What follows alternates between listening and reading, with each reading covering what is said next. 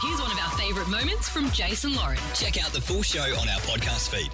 Two Bob's Worth with Bobby Phillips. This is Bobby speaking. Hope you enjoy. Every week, we like to catch up with Lauren's dad. He represents the older listener on the Be show. careful. Sorry. Tread carefully. Sorry, Bobby Phillips. Good morning. Good morning, Dad. Hey, good morning, Jace. Good morning, Lauren, and I presume Clint somewhere there. How are you all? I we think are great. He's run out to the kitchen to make a latte. How are you doing, Bobby?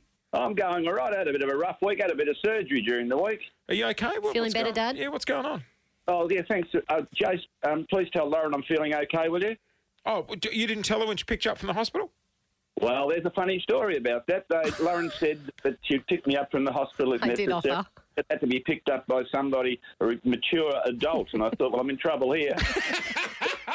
I did offer, and then I forgot it was Tuesday. Anyway, anyway, the moral the moral of the story is Lauren said if I let her know, she'd come and pick me up. But I did the the plan B, Jace. I spoke to the hospital and I said, "How much does it cost for a room for a week here? 'Cause you never know what time my daughter's going to turn up." Or, Bobby, are you still at hospital waiting?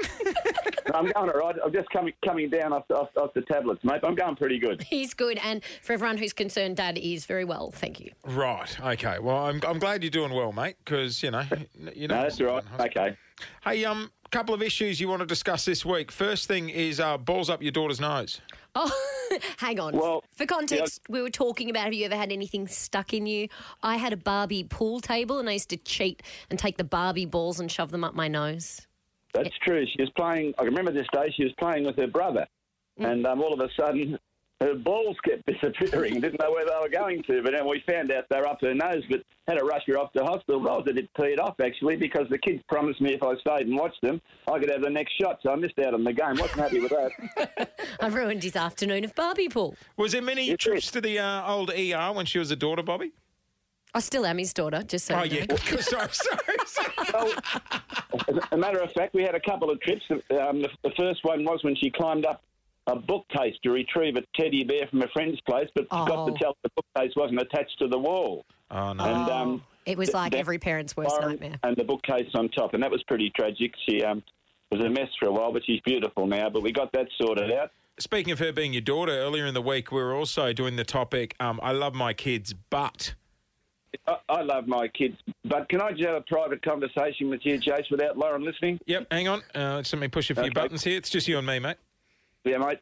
Mate, she's nearly 35 or something. I'm still paying her medical insurance. Do you reckon it's about time she picked up the tab herself? I'm sorry. heard that. Hang on. Sorry. Hang on. Hold the phone. I'm sorry. You're still paying her health insurance. Absolutely. When your dad says he wants to roll with something, who says no? Bobby, I'm not saying you're some high roller or anything, but your daughter's doing all right. She can afford her own bloody health insurance.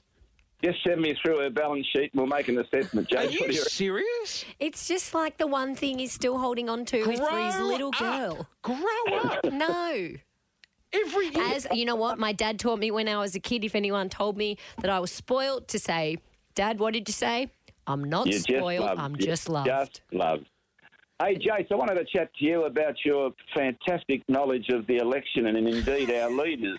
Yep. You know, I think you might have had the, the federal treasurer on the phone the other day. Have you got anything there you can you can remind me about? Josh Freisenberg, the treasurer.